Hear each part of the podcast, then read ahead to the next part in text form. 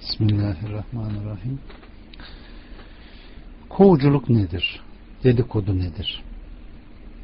Kovuculuk bir kısmının sözlerini diğer bir kısmına aktarmaktır. Kovuculuk başkasının sözünü bahsi geçen kimseye taşımakta kullanılır. Kovuculuk meydana çıkması istenmeyen bir şeyi meydana çıkarmaktır. İster kendisinden nakledilen şahıs hoşlanmasın, isterse laf taşıdığı kişi veya başkaları bundan hoşlanmasın. İsterse bu meydana çıkarma olayı söz veya fiil, isterse bir ayıbını veya başka bir şeyi ortaya çıkarma olsun. Hatta birinin kendisi için mal sakladığını görüp başkalarına söylemek de kovuculuktur. İmam Nevevi kovuculuk hakkında şöyle der. Kovuculuğun hakikati gizliyi açığa vurmak ve açıklanması kötü görülen şeyden örtüyü kaldırmaktır. İnsanın insanlarda gördüğü her hale karşı susması gerekir. Ancak bir Müslümana anlatılmasında bir fayda yahut bir günahı önlemede varsa söylemelidir. Allah Azze ve Celle ne diyor? Arkadan çekiştirip duran, kaş göz hareketleriyle alay eden her kişine vay haline diyor Hümeze birde. İbn Abbas'a Allahu Teala'nın veil olsun diye başladığı kimseler kimlerdir diye soruluyor. Nemime yani kovuculuk dedikodu ile gezenler, dostlar arasına ayıranlar ve en büyük ayıpları arayanlardır demiştir. Evet. Kalem suresinde de Müslümanların itaat etmemesi gereken Mekke'nin önde gelen bir müşriği tanıtılırken onun şu özellikleri belirtilir. Alabildiğini ayıplayıp kötüleyen, söz getirip götüren, gizlilik içinde söz ve haber taşıyan kimseye itaat etme. Evet. Huzeyfe'den rivayet edildiğine göre Allah Resulü Aleyhisselatü Vesselam kovucu cennete giremez diyor. Yine Allah Resulü Aleyhisselatü Vesselam Allah'a ibadet edenlerin en kötüleri kovuculuk yapanlar, birbirlerini sevenlerin arasını bozanlar ve suçsuz kimselerin kusurlarına göz dikenlerdir diyor. Evet kardeşlerim. İbn Mesud'dan gelen rivayette Allah Resulü Aleyhisselatü Vesselam ahd nedir size söyleyeyim mi? O ara bozuculuk amacıyla insanlar arasında söz taşımaktır diye buyurmuştur. Burada geçen ad kelimesi boğazlamak, kesmek anlamlarına gelir. Allah Resulü Aleyhisselatü Vesselam kovuculuğu adla tanımlamış. Bunun nedeni kovuculuk yapan kimsenin hiçbir şeyden haberi olmayan masum kardeşinin kanını akıtması, onun gizli yönlerini söyleyerek manen öldürmesidir. Evet. Ebu Hureyre radıyallahu anh'tan rivayet edildiğine göre Allah Resulü aleyhissalatü vesselam şüphesiz Allah sizin için üç şeye razı olur, üç şeyi de sizin için kötü görür. Sizin için kendisine ibadet etmenize, ona hiçbir şey ortak koşmamanıza, hep birlikte Allah'ın ipine sarılıp ayrılığa düşmemenize razı olur. Üç şeyi de sizin için kötü görür. Dedikoduyu, çok soru sormayı, malı lüzumsuz yerlere harcayıp israf etmeyi buyurmuştur. Evet. Müslüm'de bu hadisi bulabilirsiniz. Kovuculuk gıybetten sonra dilin maruz kaldığı en kötü hastalıktır. Bir kimsenin sözlerini sağa sola taşımakla kişinin bilmesini istemediği durumlarını açığa vurmakla ortaya çıkar. Bu ister kasıtlı yapılsın, isterse herhangi bir kasıt olmasın adı değişmez. İslam kişi haklarını koruduğu gibi ümmetin, toplumun haklarını da bir bütün halinde korumuştur. Toplumu bölecek, huzurunu bozacak söz ve davranışta bulunulmasını yasaklamıştır. Kovuculuk, bireylerin birbirine olan güvenini bozduğu ve insanların birbirine şüpheyle bakmasına neden olduğundan dinimiz tarafından şiddetle yasaklanmıştır. İbn Abbas'tan rivayet edildiğine göre Peygamberimiz iki mezarın yanından geçerken şöyle buyurmuştur. Bu iki kimse azap çekmektedir. Üstelik aslında önemli oldukları halde onların gözünde önemli olmayan sebepler yüzünden azap çekmektedirler. Birisi kovuculuk amacıyla söz taşır, öbürü de küçük su dökerken gizlenmezdi, sidik sıçrantısına dikkat etmezdi diyor. Evet, kovuculuk basit bir günahmış gibi görülebilir. Fakat insanın küçük gördüğü bir takım günahlar onun hüsranına neden olabilir. Bu nedenle işlediğimiz her günahı büyük görmeli, yaptığımız her sevabı da küçük görmeliyiz ki nefsimizde ucup amellerini kendini beğenme, onlarla övünme hastalığı bizde meydana gelmez. Hemman bin Haris naklettiğine göre diyor ki biz Huzeyfe ile birlikte mescitte oturuyorduk. Derken bir adam gelerek yanımıza oturdu. Huzeyfe'ye bu adam sultana bir şeyler götürüyor dedi. Bunun üzerine Huzeyfe ona işittirmek isteyerek ben Allah Resulü Aleyhisselatü Vesselam'ın kovucu cennete giremez buyururken işittim dedi. Demek ki kovuculuk kitapla, sünnetle sabit, açık delillerle sabit haramdır. Kovuculuğun ad yani boğazlamayla birinin kanını akıtmakla tanımlanması, kovuculuk yapanın cennete giremeyeceğinin belirtilmesi de kovuculuğun ne kadar kötü bir hastalık olduğunu belirtir. Peki kovuculuk yapmaya iten sebepler nedenler nelerdir? Aynen kardeşlerim gıybet yapmaya iten sebeplerin aynısıdır. Bunun yanında nefret, toplumu ayrı ayrı gruplara ayırma arzusu, kişinin kovuculuk yaptığı kimseye yakınlaşma düşüncesi, insanların kalplerinde nifak ve ayrılık tohumlarını ekme isteği de kovuculuk yapmaya iten nedenler arasında sayılır.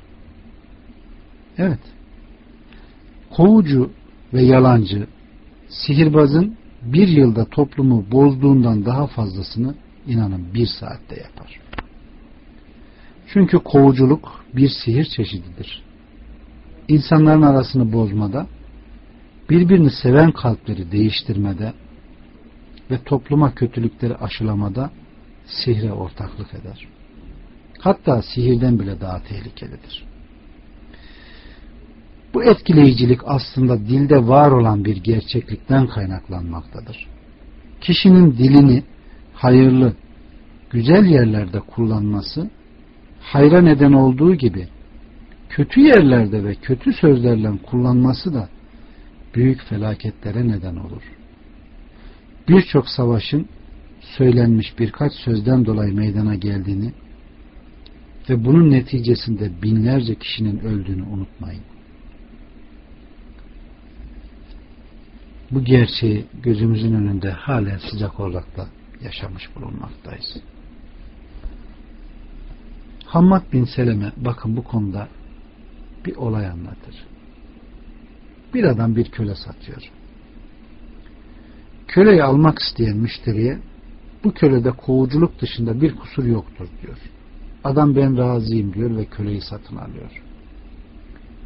Köle adamın evinde günlerce kalıyor. Sonra bir gün efendisinin hanımına efendim seni sevmiyor, senden kurtulmak istiyor. Usturayı alıp bu uykudayken saçından bir parça kes ki ona sihir yapasın. Böylece artık sadece seni sevsin dedi. Sonra efendisine gidip eşiniz bir dost edindi sizi öldürmek istiyor. Bunu öğrenmek için o geldiğinde uyuyor gibi yapın dedi. Adam uyur gibi yaptı. Kadın usturayla geldi. Adam karısının kendisini öldürmek istediğini zannedip kalktı ve onu öldürdü. Kadının yakınları geldi ve adamı öldürdüler. Böylece iki kabile arasında savaş çıktı. Evet. Ebu Hureyre'den gelen bir rivayette Allah Resulü Aleyhisselatü Vesselam şöyle buyuruyor. Her işittiğini söylemek kişiye günah olarak yeter. Evet. Burada Nevevi'nin daha önce söylemiş olduğu şu sözleri tekrar aktarmak sanırım yeterli. İnsanın insanlarda gördüğü her hale karşı susması gerekir. Ancak bir Müslümana anlatılmasında bir fayda yahut bir günahı önlemede varsa söylenmelidir. İnsanların kusurları ile çokça uğraşmanı senin kusurlarının çokluğuna yoruyorum. Çünkü başkalarının kusurlarını araştıran kendisinin içinde bulunduğu kusurların miktarı ölçüsünde bu işini ilerletir. Evet kardeşim. Kendisine bir söz nakledilen filan senin hakkında şöyle diyor yahut senin hakkında şunu yapıyor denilen kimsenin şu altı şeyi yapması gerekir. Onu tasdik etmemelidir. Çünkü kovucu fasıktır. Nitekim Allahü Teala Müslümanları bu tehlikeye karşı şöyle uyarıyor. Eğer ey iman edenler eğer bir fasık size bir haber getirirse onu etraflıca araştırın. Yoksa cehalet sonucu bir kavme kötülükte bulunursunuz da sonra işlediklerinize pişman olursunuz diyor. Hucurat 6'da. İkincisi onu kovuculuktan men etmeli, nasihatta bulunmalı ve yaptığının kötü bir şey olduğu ona söylenmelidir. Çünkü Allah Azze ve Celle maruf olanı emret, münker olandan sakındır diyor Lokman 17'de. Üçüncüsü, ona Allah için buğz etmelidir. Çünkü o kimse Cenabı Hakk'ın buğzuna uğramıştır. Allah'ın buğz ettiği kimseye de buğz etmek vaciptir. Dördüncüsü, yanında bulunmayan kardeşi hakkında suizanda bulunmamalıdır. Allah Azze ve Celle'nin dediği gibi Hucurat suresinde Ey iman edenler zandan çok kaçının. Çünkü zannın bir kısmı günahtır diyor. Vallahi Resulü Aleyhisselatü Vesselam şöyle buyuruyor. Sizleri zandan sakındırırım. Çünkü zanla söylenen sözler yalanı daha çok olandır. Birbirinizin eksikliğini görmeye ve işitmeye çalışmayın. Hususi ve mahrem hayatınızı araştırmayın. Birbirinize haset etmeyin Birbirinize arka çevirip küsmeyin. Birbirinize buğuz ve düşmanlık da etmeyin. Ey Allah'ın kulları birbirinizden kardeş olun kardeş diyor. Beşincisi kovucunun ona anlattıkları onu o hususta şüphelenmeye ve araştırmaya sevk etmemelidir. Rabbimiz bu hususta tecessüs etmeyin. Birbirinizin gizli yönlerini araştırmayın kiminiz de kiminizin gıybetini yapıp arkasından çekiştirmesin buyuruyor Hucurat 12'de. Altıncısı kovucuya yasak ettiği şeyi kendisi yapmamalı. Onun kovuşturduğu şeyleri başkasına anlatarak filan şöyle söyledi dememelidir. Eğer bunu yaparsa kendisi de kovucu olmuş ve kendisinin yasakladığı işleri işlemiş olur. Bir, bir adam Ömer bin Abdülaziz'e geliyor ve şöyle diyor. Ömer dedi ki bir adam hakkında bir şey diyor. Dilersen senin durumuna bir bakalım. Eğer sen yalancı isen şu ayette bahsedilen kesim dedim. Kesimdesin. Bir fasık size bir haber getirirse onun doğruluğunu araştırın. Eğer söylediğinde doğruysan o zaman şu ayette zikredilen kimselerdensin. Alabildiğini ayıplayan, kötüleyen, söz getirip götüren, gizlilik içinde söz ve haber taşıyan kimseye itaat etme. Kalem suresinde. Ömer istersen seni bu hususta affedelim dedi. Adam affet ey müminlerin emiri. Böyle bir hataya bir daha düşmeyeceğim diye cevap verdi. Evet. Yine rivayet olunduğuna göre Süleyman bin Abdülmelik yanında Zuhri olduğu halde bir yerde oturuyordu. Bir adam gelip Süleyman'a bana anlatıldığına göre benim gıybetimi yapmış ve şöyle şöyle demişsin dedi. Süleyman ne böyle bir şey yaptım ne de söyledim dedi. Adam bana bunu anlatan kişi doğru sözlüdür dedi. Zühre adama kovucu kimse doğru sözlü olmaz dedi. Süleyman doğru söyledin dedi. Sonra adama selametle git dedi. Evet. Hasan radıyallahu anh dedi ki kim sana başkalarının haberlerini getirirse senin haberlerini de başkalarına anlatır. Fudayl bin Yaz diyor ki mümin az konuşup çok amel işleyen kimse münafık ise çok konuşup az amel işleyen kimsedir diyor. İbn Mesud ise şöyle diyor. Kardeşinin etini dişleyen kimdir biliyor musunuz? O insanlar arasında laf getirip götüren dedikoducudur. Yine rivayet edilir ki salihlerden birini bir kardeşi ziyaret etmiş ve ona bazı Müslüman kardeşlerinde görüp hoşuna gitmeyen bir takım şeyler anlatmış. Salih kimse ona kardeşim çok gıybet yaptın. Sen benim yanımda üç suç işledin demiş. Bana kardeşimin gıybetini yaptın. Bu sebeple kalbimi oyaladın. Ve senin hakkında şüphe duymamı sağladın. Evet. Hatem el Esam'ın çok az konuştuğunu gören kimseler bu konuda kendisine soru sormuşlardı. O da şöyle diyor. Ben Allah için cevabını hazırlamadan önce tek bir kelime bile konuşmak istemem. Kıyamet gününde Yüce Allah bana bu sözü niye söyledin diye sorduğunda Ey Rabbim şu sebepten ötürü söyledim diyebilmeliyim. Evet. Müslüman kardeşinin ayıplarını örtendir kardeşlerim. Müslüman Müslümanın kardeşidir. Dertlerini, sevinçlerini onunla paylaşır. Öğütleşir. Ona hayra tavsiye eder. Hatalarını yüzüne karşı söyler, uyarır. Onun hatalarını ortaya çıkarmaz. Tam aksine işlediği hataları ve ayıpları örter. Allah Resulü Aleyhisselatü Vesselam'ın dediği gibi her kim bir Müslümanın dünya tasalarından bir tasasını kaldırırsa Allah da o kimsenin kıyamet tasalarından bir tasasını kaldırır.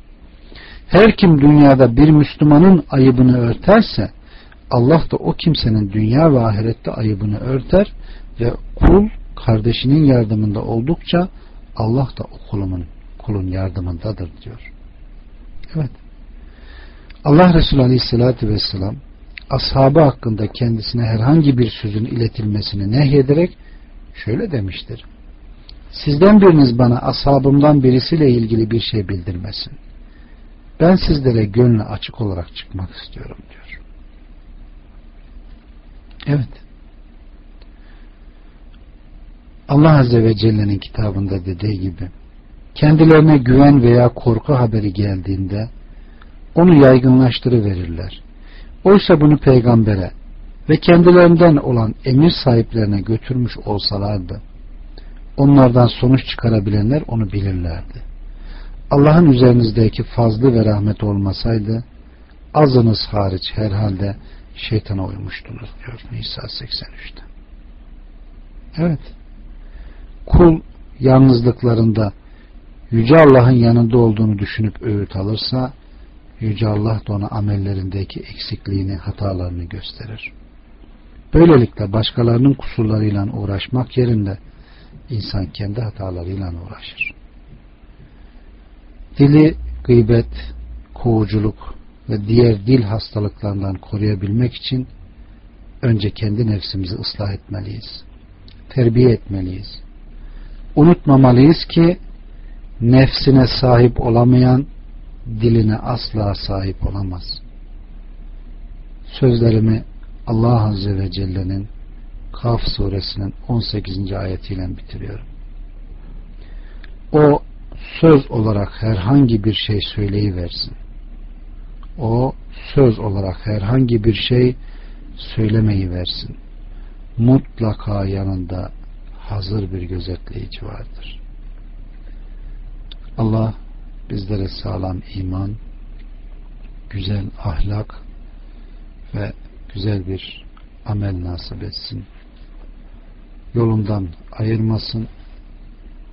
Rahmetini, bereketini üzerimizden eksik etmesin. Her zaman hayırla uğraşan, zamanını hayırla değerlendiren, samimi, ihlaslı, muhabbet ehli kullardan eylesin gıybetten, dedikodudan ve ben bunu hayır için yapıyorum diyen şerli insanlardan da bizleri uzak kılsın. Hepinize selamun aleyküm ve rahmetullahi ve berekat.